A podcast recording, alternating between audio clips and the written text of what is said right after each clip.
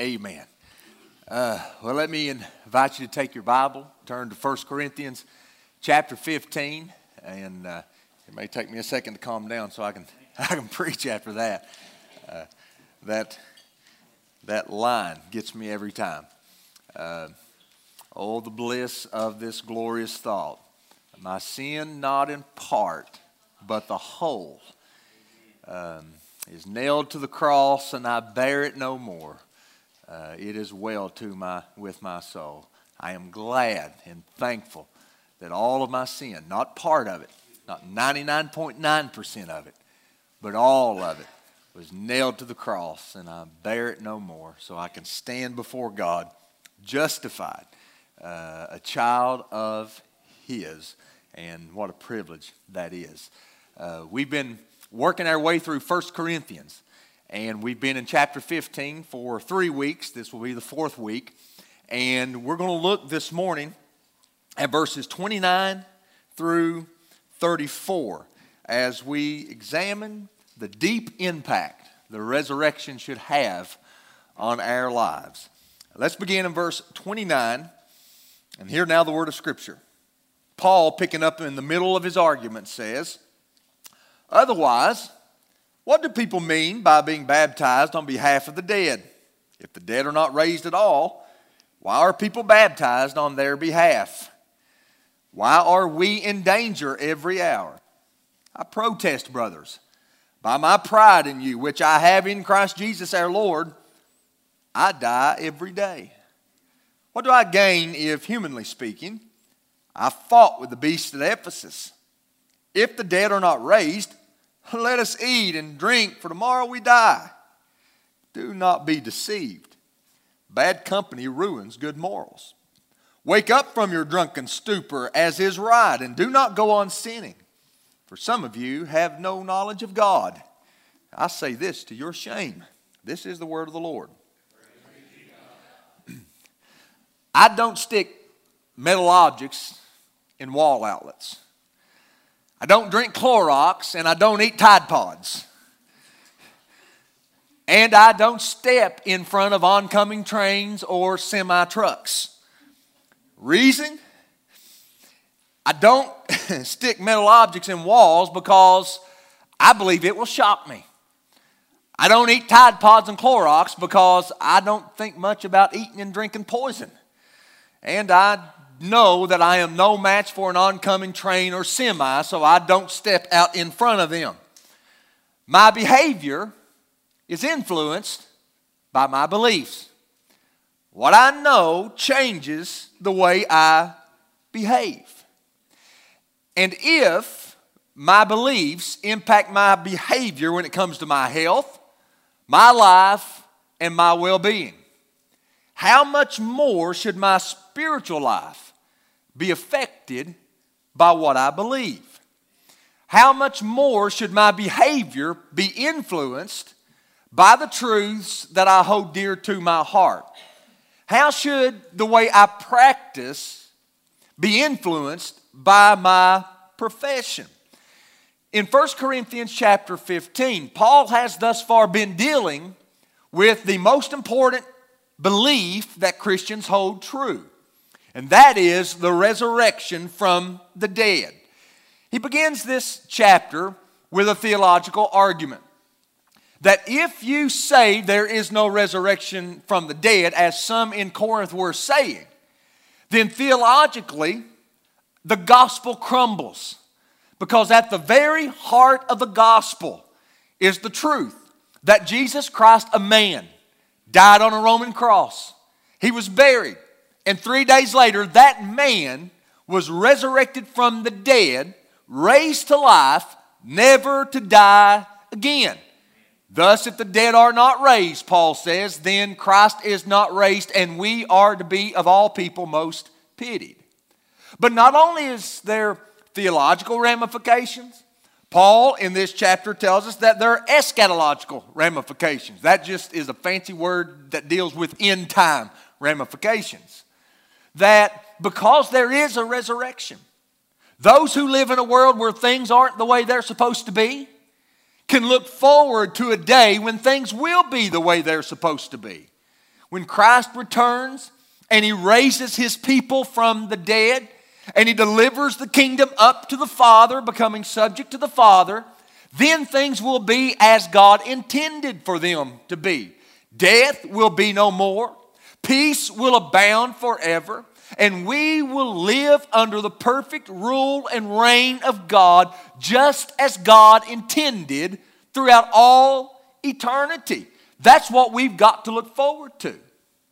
But in between or after his theological ramifications of the resurrection and describing the eschatological ramifications of the resurrection, the Apostle Paul, in these verses, gives us the practical ramifications of the resurrection, the practical impact of the resurrection.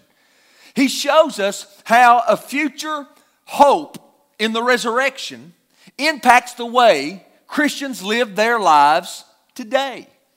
He shows us that the resurrection of Jesus Christ not only affects our tomorrow, but it impacts our today. That the resurrection is not just a doctrine that we hold dearly as we hope for the sweet by and by, but the resurrection is a doctrine that we hold dearly because it impacts the ugly now and now. It is not just a doctrine for someday in the future, but the resurrection is a doctrine for every day in the present. So, the question before us today in this text is how should the promise of a future resurrection impact the way you live your life on a daily basis? So, here's what Paul's going to do in this text he's going to give us three ways that the resurrection has practical, present influence on our lives. And he's going to show us the deep impact that the resurrection has in the lives we live and the practices that, uh, that we perform. And he's going to show us that the resurrection isn't just some theological doctrine that we hold true, but it is a practical doctrine that impacts our lives. And in verse 29, Paul begins with his reasons. And he shows us here that the resurrection matters. First, because it produces consistency in our practices. Now, if you haven't read 1 Corinthians chapter 15 in a while, uh, whenever I read verses 29 and 30, or verse 29, your antenna probably stood up whenever I read this, and you're probably wondering, what in the world is Paul talking about? But here's one thing Paul wants us to see that without the resurrection from the dead, some of the things we practice make absolutely no sense whatsoever. Look in verse 29. Paul says, otherwise, what do people mean by being baptized on behalf of the dead? If the dead are not raised at all, why are people baptized on their behalf? What in the world is Paul speaking about here? Well, before I get into what I want you, before I get into telling you what I think the verse means, here's something you have to keep in mind. You have to understand the context of who it is Paul is writing to. Now, understand that in Corinth at the time, there is a group of people who are denying, who is denying the resurrection of Jesus Christ from the dead, denying the resurrection in general. In fact, Paul in verse 12 says, if Christ is proclaimed as raised from the dead, watch this. How can some of you say that there is no resurrection of the dead? So in Corinth, there were some who were promoting a heresy that said there's no resurrection from the dead. They didn't believe in the resurrection. At the same time, this specific group of people seemed to be practicing something that would make absolutely no sense if they didn't believe in the resurrection from the dead. Now, what were they practicing? Well, the specific act was they were baptizing people, proxy, for people who had already died. Now, that presents a problem uh, because immediately people start asking questions. One, what in the world's Paul talking about here? Two, uh, are the Mormons correct? Because the Mormons use this verse as proof that you can be baptized in proxy of a dead loved one, and that dead loved one who died without knowing Christ could then be welcomed into heaven based on the proxy baptism of that of that loved one. And then some people might ask if Paul's saying this, can I be baptized in place of my great grandmother who passed away before I was ever born? And as far as I know, she, she wasn't a believer. And can she get to heaven based on my baptism? What in the world is Paul talking about here? Well, without a doubt, this is probably the most controversial verse that the Apostle Paul ever penned under the inspiration of the Holy Spirit. This week, uh, here's what I found there are over 200, 200 different interpretations of this verse. I thought about having a 200 point sermon and just giving you all the interpretations and saying, go figure it out on your own. That would have been the easiest point, uh, but uh, I didn't have space on the bulletin. Uh, but, but here's the thing I've got my own opinion on this, and I'm going to share it with you. But just because there are so many brilliant minds who have so many different views of this verse, it should cause all of us to approach this verse with great humility. It would be the height of arrogance for me to stand here this morning and say, I'm going to silence all the controversy of 2,000 years of church history and give you the exact answer to this passage of Scripture. And the reason I can't, one reason is because Paul doesn't elaborate on it. Paul just mentions this and he goes on. Now, here's what I think Paul is saying I think Paul is addressing the people in Corinth who were denying the resurrection from the dead. One of the reasons I believe that is because Paul speaks to them in the third person. He's speaking to a group of people in the third person plural, and he's saying, You. How say some of you that there is no resurrection from the dead? After he speaks to that group in the third person, he moves in verse 30 to speaking uh, in the second person plural. We. Then the first person singular, I. And he, he, he does this, I think, deliberately. Because in verse 29, as he's speaking in the third person plural, he's saying this to this group of people Those among you who say that there is no resurrection from the dead, you are practicing something, baptizing believers on, or baptizing people on behalf of the dead, that absolutely contradicts what you say you believe. And Paul is saying your behavior, baptizing people on behalf of the dead, is not consistent with your belief that there is no resurrection from the dead. Now, I do not think that Paul is condoning proxy baptism in the place of the dead because there is no evidence in church history anywhere that the church practiced this. Paul doesn't mention it anywhere else in Scripture. And when the Lord speaks of baptism, it is those who believe who are then baptized. And, uh, you know, I can't baptize, I can't be saved proxy for anyone else, so I cannot be baptized in the place of anyone else. But what Paul is doing by mentioning this is he is merely illustrating the consistency between their profession and their practice. Here's what John Piper said about it. He said one of the arguments he uses against those who were opposing the doctrine of the physical resurrection of the believer from the dead is their apparent inconsistency between, on the one hand, denying the resurrection, and on the other hand, being baptized for the dead. He goes on to say that verse 29 is no statement that Paul agrees with what they're doing. He's simply pointing out the inconsistency of claiming not to believe in the resurrection and then trying to be baptized. That's the way he uses it being baptized for the dead. Now, I hope that's as clear as mud. Uh, and I would agree with what Piper says about this. But the point of the passage, it's not really to debate the specifics of what this group is practicing, but it's to see the big picture of what Paul's saying. Paul is saying, what you practice is not consistent with your profession. And so, for us as believers in Christ, we have to stop think about ourselves, think about our lives, think about outworkings of the resurrection. And there are some things in our life that probably might not make sense if you lay it down and you compare it to the resurrection of the Lord Jesus Christ and the resurrection of the dead.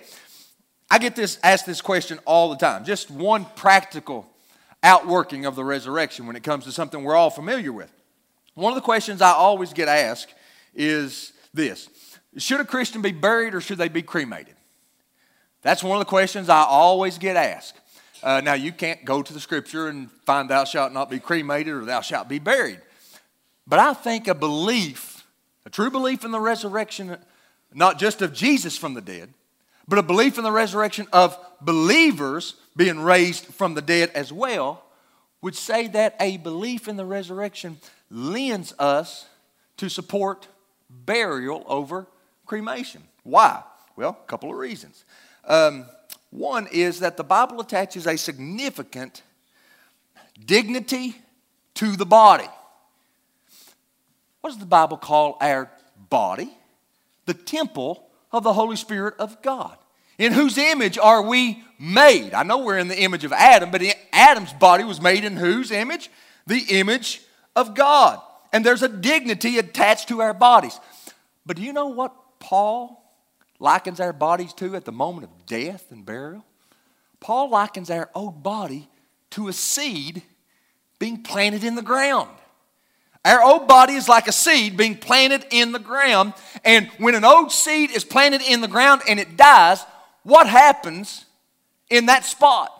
Life springs forth from that spot. In fact, in chapter 15, verse 22 through 44, four times Paul, speaking about burial and the body, says that it is sown.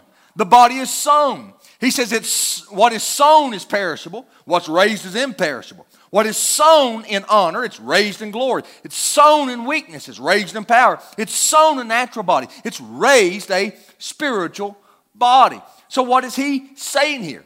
He is saying that when a believer dies and their body is buried, there is something beautiful about the burial. Now, listen, I've been all over cemeteries, all over these Appalachian Mountains. And I've been at that spot and I've watched the casket lowered six feet beneath the ground. I've heard the steel vault click. I've, I've, I've been there as they covered them up with dirt, walked off the hill, and, and your heart breaks. But if that's a believer going in the ground, there is something glorious about that.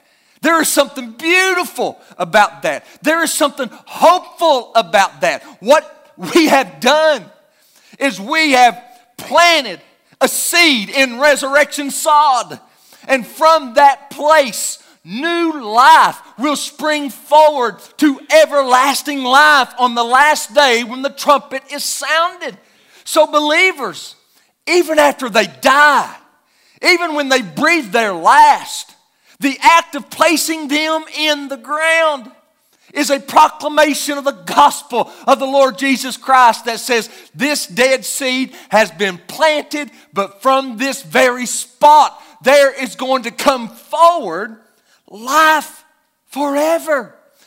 That is consistent with the resurrection and a belief in the resurrection from the dead. So I walk people through that scenario and leave that choice between which one up to, to them. But we have to be careful. We have to be sure, I should say, that our practices are consistent with a belief in the resurrection. There were some in Corinth that it was not, and Paul's calling them out on it. So the resurrection matters because it produces consistency in our practices. Secondly, the resurrection matters because it provides stability in our trials. Verse 30 through 32. After pointing out the inconsistency with the first group who professed to believe in the resurrection, but or professed not to believe in the resurrection, but practiced as if they did, Paul now gets very personal. He changes from the third person singular and he starts talking in the first person plural and the first person singular in verses 30 through verse 32 and he focuses basically on his daily trials, the problems that he faces on a daily basis. And here's what he wants us to understand he wants us to understand that the resurrection, not just of Jesus, but also of his followers, is an anchor that holds believers whenever they face trials in life. That it's not just some theological debate, that it's not just some belief we hold to, but that it anchors us and it holds us whenever we face trials. Paul's going to show us two ways. He's going to show us that the resurrection, first of all, anchors us in the midst of our difficulties. Look in verse 30. He asked the question Why are we in danger every hour? I protest, brothers, by my pride in you, which I have in Christ Jesus our Lord. I die every day. What do I gain if, humanly speaking, I fought with the beasts of Ephesus? What's he speaking of here? Well, Paul says, listen, my life on an hourly basis, I face danger. Every hour I'm in danger. And why would I face that if there is no resurrection? I mean, I've even fought with the beasts of Ephesus. Now, there are some who debate whether he's talking about animals here, and he's been thrown into uh, uh, the Colosseum to fight with some animals and beasts. I don't think he's talking about that. Uh, I think he's speaking metaphorically here of the people at Ephesus, because if you have read the book of Acts, you know what happened in Acts 19. Paul goes through Ephesus preaching the gospel. And as people are saved and converted, there is a silversmith who makes his money by, by making false gods, by making idols out of silver. And when people start believing the gospel, guess what happens to his business? It dries up like a tumbleweed and he quits making money. So Demetrius decides he's going to cause a, a, a riot in Ephesus, and that's exactly what he does. He gets other people together and they come to Paul and he creates a, a city-wide riot in Ephesus. So Paul is saying this Why in the world would I preach a gospel that is going to endanger my life day after day after day if there is no resurrection from the dead. It would make absolutely no sense. And so too it is with us. What is it that anchors us in the midst of sorrow? What anchors us in the midst of financial calamity? What should anchor us in the midst of discouragement, physical pain, mental stress, and at times a very weak faith? What should anchor us? the hope of the resurrection of the dead. Wouldn't it be great if we had an example of someone who had endured all of those things and yet was anchored by the resurrection? I mean, think about it. What if someone had extreme sorrow? Let's say he had 10 children, and all 10 children died in one day. Let's say there was someone who had so much money you couldn't count it all. And his financial advisor comes to him and tells him in a matter of a few hours he's lost every bit of it. Matter of fact, his enemy stole it all. What if there was someone who wanted to have encouragement, but all he had was three friends who told him he had sinned and caused it, and even a wife who told him to curse God and die? What if there was someone who was in such physical pain that he had boils from the top of his head to the crowns of his feet, and he could not have one moment's relief? What if there was a man who was under such mental stress that he even cursed God, cursed the day that he was born.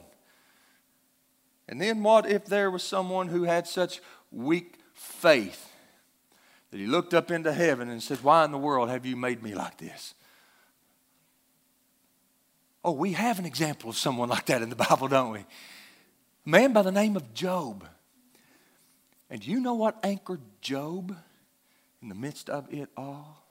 In the midst of it all, Job looks up into heaven, and in Job 14, he says, Oh, that you would hide me in Sheol, that you would conceal me until your wrath be past, that you would appoint me a set time and remember me. If a man dies, shall he live again? All the days of my service I would wait until my renewal should come. Job says, Here is my hope that there is coming a day when I will be renewed. Nude. So just put me in the grave, and I'll wait for that day when you will call and I will answer you. Later in Job chapter 19, at another low point in his life, he will say this For I know that my Redeemer lives, and at the last day he shall stand upon the earth.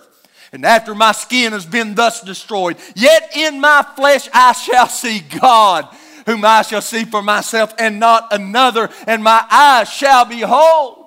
Oh, my heart faints within me, he says. What should anchor a believer in this life? It is the assurance of knowing this life is not the end.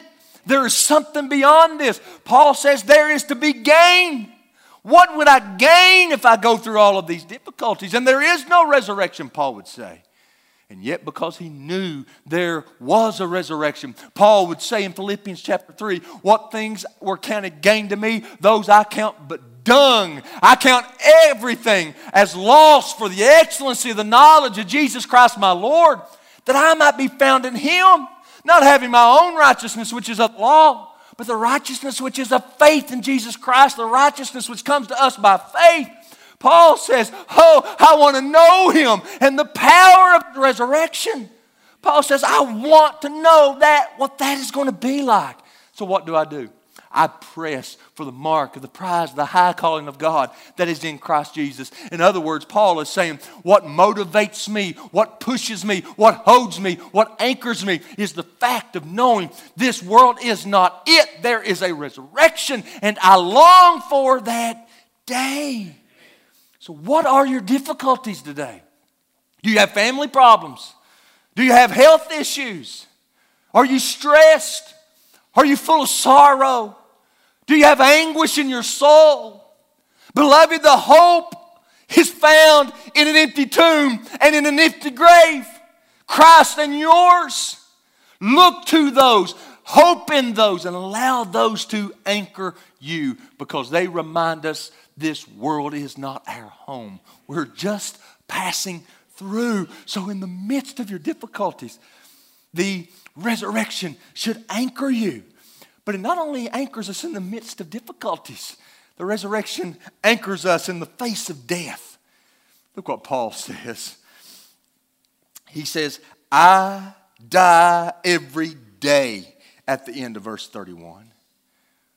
Paul says, I wake up every morning, know that I'm marked for death, and today could be my last one. And I wake up every day facing death, that it could possibly, probably come to me. You know, everybody here thinks, everybody here knows that we're going to die. But everybody here thinks you're going to die tomorrow. It's not going to happen today. No, I'm going to die. I'm just not going to die today. I'm going to die somewhere off into the future. But yet, Paul says, for a believer, we face death. Everybody faces death second by second by second. And what is it that anchors us? How is it that we have even walking around since when we think about that? It's the hope of the resurrection of Jesus Christ from the dead. And here's what Paul's saying because there is a resurrection, and there will be a resurrection, I don't have to live my life with self preservation as my number one objective. If I give my life for the cause of the gospel, so be it. I'll just keep living in glory and not maybe here on the earth. Can I just tell you something? There is a peace and a stability that God gives his people in the face of death that cannot be described with human words. If you trust Jesus and you've never had a moment where you thought you were going to die, you don't know what you're missing. And I, you think I'm crazy, but I'm 100% serious. I've told it before. But I was wearing a heart monitor on January 15th, 2015. And my monitor went off. It dinged. My face got a little flush. I got a little lightheaded, and my phone rang, and it was Dr. Lamai. And I answered the phone, and he said, uh, Justin, uh, have you passed out? And I'm thinking, you're, you're, my doctor, all right? You're a smart guy. I answered the phone. passed out people don't answer phones. so I said, yeah, I'm, I'm fine. And he said, did you pass out? And I said, no. He said, well, you should have. He said, your heart was in asystole for uh, three and a half seconds. And I said, well, what does that mean? Uh, he said, uh, you flatlined. There was no electrical activity in your heart whatsoever for three and a half seconds. And uh, I said, uh, Well, I did get a little flush. I got a little lightheaded, uh, but uh, I'm, I'm okay. And uh, I said, He said, Well, here's the deal. You have to get here immediately, as fast as you can. Can you go to the hospital and have them bring you an ambulance? And I said, you know, if I go to a hospital and they transfer me in an ambulance, I'll be lucky to get there in 12 hours, probably. So, so um, I'll just take my chance. Shelly will drive me. And he said, Well, come as fast as you can. And and before I got off the phone with him, I said, uh, Dr. Lamar, I got one question for you before we leave. And he said, What? I said, Why did my heart start back? I mean, my heart quit for three and a half seconds. Why did it start back? And he said, Justin, it was just the grace of God. Get here now. So I hung up the phone, made the calls, we jumped in the car, drove to Lexington. Shelly drove, and the entire time I drove to Lexington, I did not know if my next heartbeat would be my last. I didn't know it. Now, why I prayed for my children and I prayed for Shelly and, and I, I, I prayed for good results, I cannot describe, and I have not experienced anything like that since that moment, of a peace that passes all understanding. I can't explain it, but here's all I know. I knew driving down the Mountain Parkway and getting on 75 that if that was it for me in this world, that wasn't it for me. I knew that because there's an empty tomb, I knew that because Jesus was resurrected, that I would be resurrected, that this was not the end for me. There is no peace in the world like that. There is nothing that the world can give you that can give you a peace that passes all understanding like that. And, and what that does, that lets me know that when I face death, there's no terror, there's nothing to fear. Because Christ has conquered death, it is a defeated foe. And therefore, beloved, Death, in some ways, while it is the ultimate enemy, is also a believer's best friend because it ushers us into the presence of Christ. A missionary was going to, I forget his name, but he was going to the cannibals and they said, You will die. And he said, You cannot threaten me with heaven. it doesn't work. How is it that we can have that attitude? It's because the resurrection lets us know that even though we face death every hour, that it is a defeated foe and we too will conquer. And let me say this sometimes I think when we think about death as believers, we sometimes forget about the body aspect of it. Now, Scripture doesn't teach soul sleep, that whenever you die, you sleep. But the reason the Bible mentions sleep is because that's what your body looks like it's doing. It Looks like it's resting, looks like it's sleeping. And when we die, immediately our soul goes into the presence of God and we rejoice in His presence. But don't forget about our bodies. Our bodies is who we are. And the Bible promises that there's going to be a resurrection and a reunion with our bodies and our souls. And we will have a real body throughout all of eternity. And thus, while when I die, my soul goes to the presence of God. My body's going to be buried. There is going to be a resurrection of my body as well. That's what Paul is saying here. Yes, we're going to die, but we're going to be resurrected.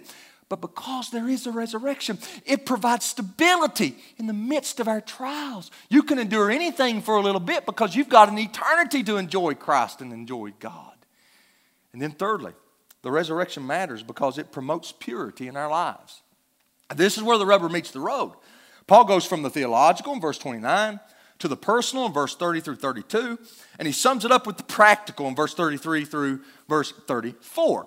And he wants us to see something that, that evidence that you believe that there is going to be a resurrection, it is not simply in setting dates on a calendar for when Jesus is going to return. It's not about arguing over whether you're premillennial, postmillennial, mid mid trib, post trib, pre trib, uh, all, all meal, all those eschatological views. You can argue them till they're blue in the face and still not prove that you believe in the resurrection. Here's what Paul wants us to know. He wants us to see that evidence we believe that the resurrection is a fact, a promise. The evidence is seen in our lives as we live as a people who live in light of the return of Christ and the resurrection of the body. Now, Paul gives here three commands for the Corinthians, and he, he, he seeks to jar them, and his motivation is the resurrection's coming, so you better respond. If you believe it's coming, then you need to do these things. The first thing is, he says, watch out, because association leads to corruption. Look in verse 33. Let us not be deceived. Bad company ruins good morals. What's he saying here? Paul saying, You believe there's a resurrection coming? Then, then there's some people in your midst that you probably ought not hang around and you probably ought not associate with. Now, again, who's he speaking of here? Well, in Corinth, some false teachers had come in and started spreading heresy. There is no resurrection from the dead. Paul says, Withdraw from those people. Don't listen to those people. Because what happens is you hang around those people, you listen to those people, before long you'll start believing those people and you'll start living like those people. And Paul says, do not do it. You know, I say this oftentimes to young people, and, and, and teachers will tell, tell teenagers, and parents tell teenagers, and everything else. You have to be careful who you run with. Um, I was making a phone call in my office for uh, someone. It's been 15 years ago, I would say, uh, in an attempt to get them into a, a faith based uh, drug rehabilitation center. And I, I called and I talked to the president there and was telling them about the person I was trying to get, get them in. And, and, and of course, there's a bit of flattery. You want them to think you're getting, you know, it, it, I said, this is just a real good person. Uh, my theology was different back then. I said, this is just a, a, a real good person. And, you know, they just, just got messed up and got mixed up with the wrong crowd. And they ended up, you know, they're on drugs now and they need help. And he said, Would you mind if I just kind of say something to you without offending you? And I said, Well, sure. He said, If you're calling me about this individual, he said, You're calling me not because they got mixed up in the wrong crowd. You're calling me because they now are the wrong crowd. I said, That makes, that makes perfect sense. Because isn't that the way it starts off? You're attracted to the wrong crowd, you hang with the wrong crowd, you listen to the wrong crowd, you act like the wrong crowd, and before long, you become the wrong crowd. Now, listen, the church should be the people who reaches out to the wrong crowd, who loves the wrong, crowd, wrong crowd, who, who shares the gospel with the wrong crowd, who, who shows the love of Christ to everyone, especially the sinful, because we're all sinners. But still, yet, Paul is saying to the church at Corinth, in particular to the heretics that were among them, you'd best withdraw from them do you know why Scripture over and over and over and over and over again tells us that when it comes to false doctrine and it comes to false teachers, that you don't even, you don't even listen to them? The reason is because their heresy will lead to your corruption. Bad company ruins good morals. And, and so Paul says, you watch out.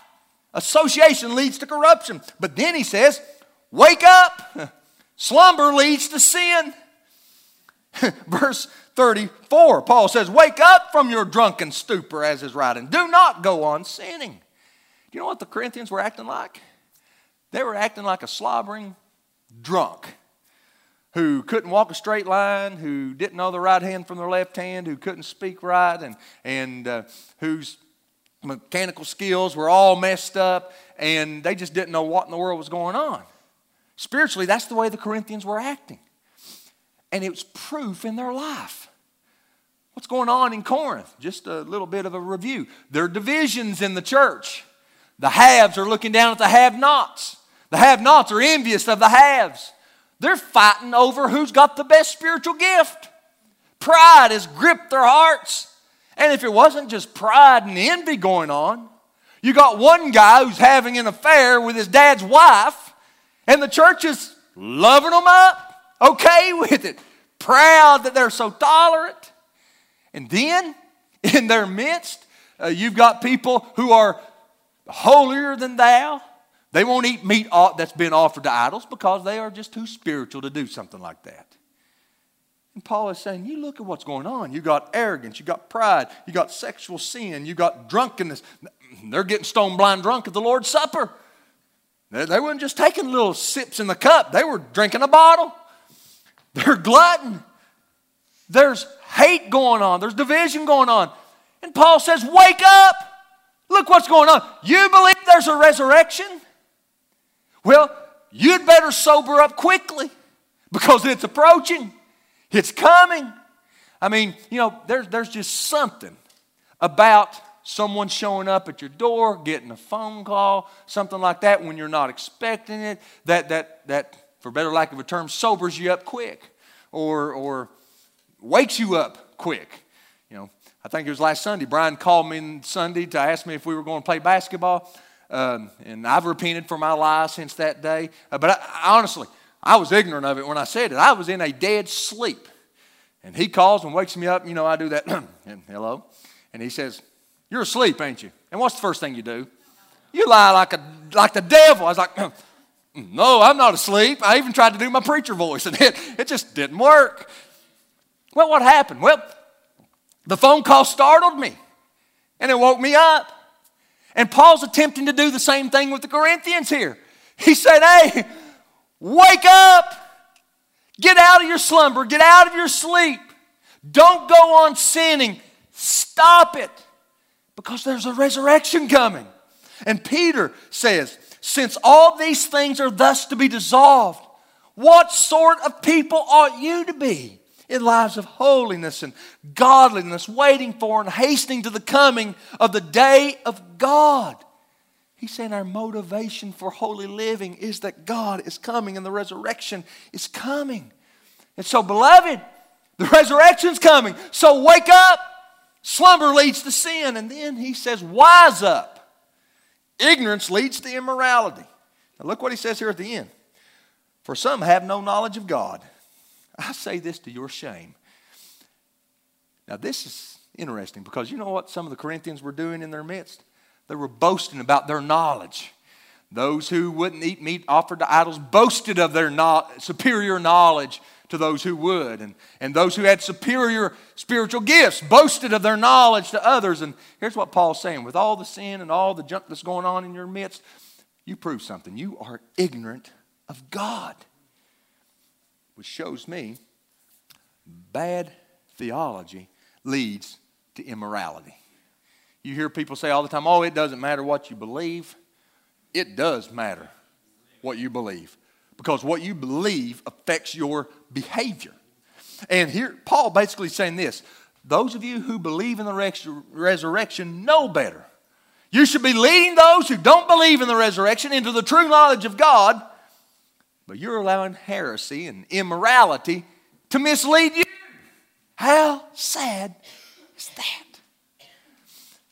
Here's what Paul wants us to know, to see, to believe about the resurrection that it's not just some pie in the sky fairy tale that we hold some happily ever after, but it's something that allows us to face heartache, difficulty, death with hope, with assurance, with steadfastness that the world cannot understand. John and Betty Stam, they both attended Moody Bible Institute where they fell in love, and both of them felt God's calling on their life to take the gospel to China. And so in 1931, Betty left for China. One year later, John followed. They were married on October 25th, 1933. They started work on a family quickly. In September of 1934, a daughter was born to them, a little girl. Her name was Helen Priscilla. But soon things turned bad in China. And the Chinese Communist Civil War spread rapidly throughout the region. And in 1934, this article uh, ran in a newspaper in America that described what occurred. He said, and I quote Betty was bathing three month old Helen when Tsingteh's city magistrate appeared. Communist forces were near, he warned, and urged the Stams to flee. But before the Stams could make their break, the communists were inside the city. Communist bandits quickly came pounding at their door. John opened it, spoke courteously to the four leaders who entered, and he asked them if they were hungry. Betty brought them tea and cakes. The courtesy, however, meant nothing. They demanded all the money that the Stams had, and John willingly handed it over. John was then bound and led away. Before long, the bandits reappeared, this time taking Betty and Helen. That night, John was allowed to write a letter to mission authorities. And here's what he said My wife, baby, and myself are today in the hands of the communists in the city of Tsingteh. Their demand is $20,000 for our release. The Lord bless and guide you. As for us, may God be glorified, whether by life or by death. The letter wasn't received until months later. Prisoners in the local jail were released to make room for the Stams. At one point, frightened by the rifle fire, little Helen began to cry. One of the communist rebels said, Let's kill the baby. It's in our way. Why kill her? What harm has she done? Are, are you a Christian? shouted one of the guards. The man said he was not, but that he was one of the prisoners who had just been released to make room for the Stams. Will you die for this foreign baby? They asked. And as Betty hugged Helen to her chest, the man was hacked to pieces before their eyes. The next morning, their captors led the Stams toward Miaoshe on a 12 mile march. Under guard, the entire Stams family was taken to a postmaster's office. Where are you going? the postmaster asked, who had recognized them from previous visits to town. We don't know where they're going, but we're going to heaven, answered John. That night, the three were held in the house of a wealthy man who had fled. They were carefully guarded by soldiers, and John was tied to a post all that cold night. But Betty was allowed enough freedom to tend to the baby. As it turned out, she did more than that. The next morning, the young couple was led through town without the baby. She had arranged for someone else to take the baby and to hide it in secret. Their hands were tightly bound. They were stripped of their outer garments as if they were common criminals. John walked barefoot. He had given his socks to Betty. The soldiers jeered and called the townsfolk to come and see the execution. The terrified people obeyed. And on the way to the execution, a medicine seller, a, one considered a lukewarm Christian at best, stepped from the crowd and pleaded for the lives of the two foreigners. And the communist bandits angrily ordered him back. The man, however, would not be quiet. His house was searched, a Bible and hymn book were found, and he also was dragged away to be executed as a hated and despised Christian. John pleaded for the man's life. The bandits' leader sharply ordered him to kneel. And as John was speaking softly, the communist leader swung his sword through the missionary's throat so that his head was severed from his body. Betty did not scream. She quivered and fell down beside her husband's body. And as she knelt there, the same sword that ended his life ended hers with a single blow. Shortly before his death, John wrote his father, telling him of the growing dangers they faced in China. And in the letter, he copied the following words, which expressed his and Betty's approach to the constant, daily threat of persecution and ultimate death. And here's what he wrote Afraid? Afraid of what?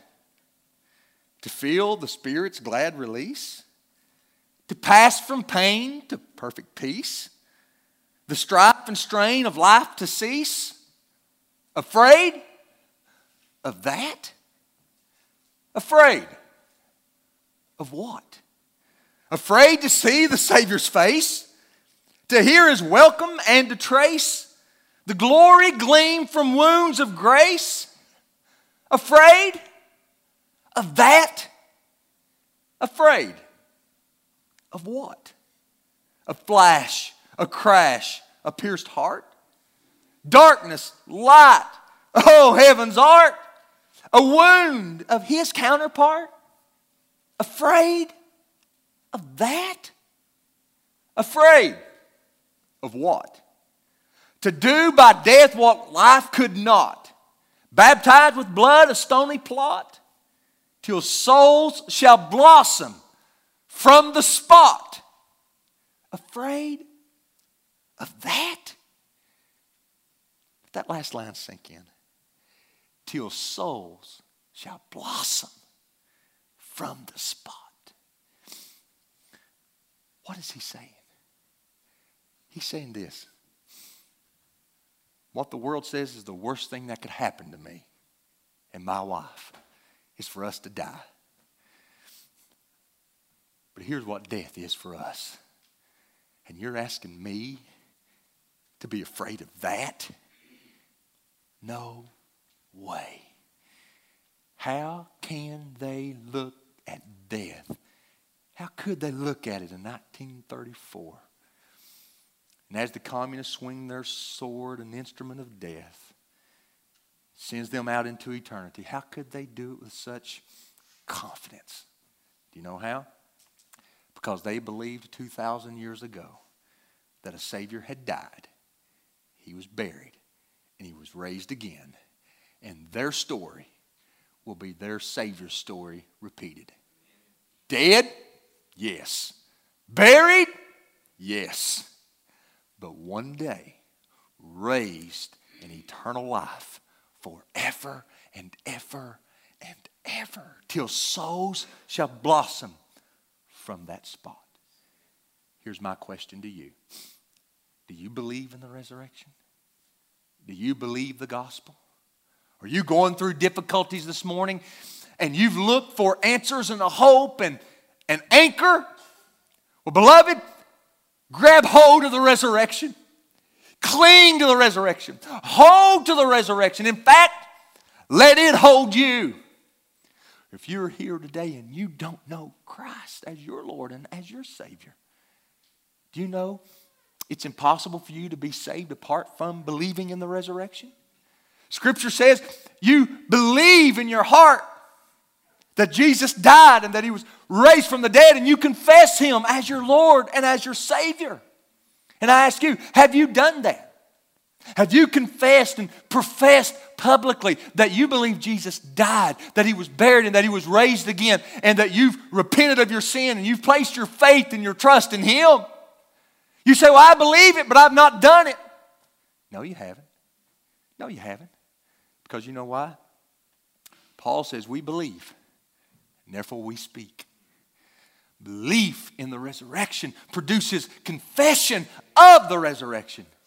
And so, if you believe it and you've never confessed, you've never professed Christ as your Lord and Savior today, I encourage you to do so, to prepare today for the promised future resurrection, to be with God forever. Let's pray.